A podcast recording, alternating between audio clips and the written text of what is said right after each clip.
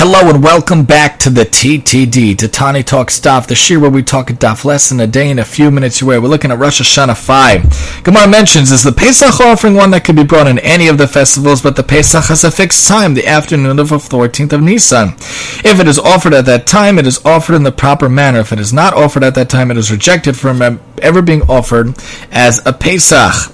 And Rav Chisda said the Brisa mentioned the Pesach for no legal purpose, but the point being fixed time. In general, in life, we need to have Torah as our fixed time. It has to have a fixed time, has to have a fixed outlook and a fixed ability. One of the questions we're asked after 120 was Kavata Itim La Torah. Did you set aside time for Torah? They also asked, did you try to have children? Did you wait for Mashiach? Did you do business dealings honestly? Did you live up to your name? But definitely one of the questions is Kavata Itim La Torah. Did you set aside time for Torah? Every day, make sure you set aside time. When I used to go in on the train to work, I would go and I would, on the train, I would read the daf. That was my kavod to itim la Torah. And at, at a certain point throughout the day, I would read through the emails of the daily emails of the halacha yomis and the mishnah yomis and the shtaimikra yomis. Different things every day. Set aside a time. Doesn't have to be hours. It could be minutes, but it should be set. That's what the question asks. Did you set aside time? Did you make a fixed time every day? Doesn't say how much time, but that you have to fix a time, set a time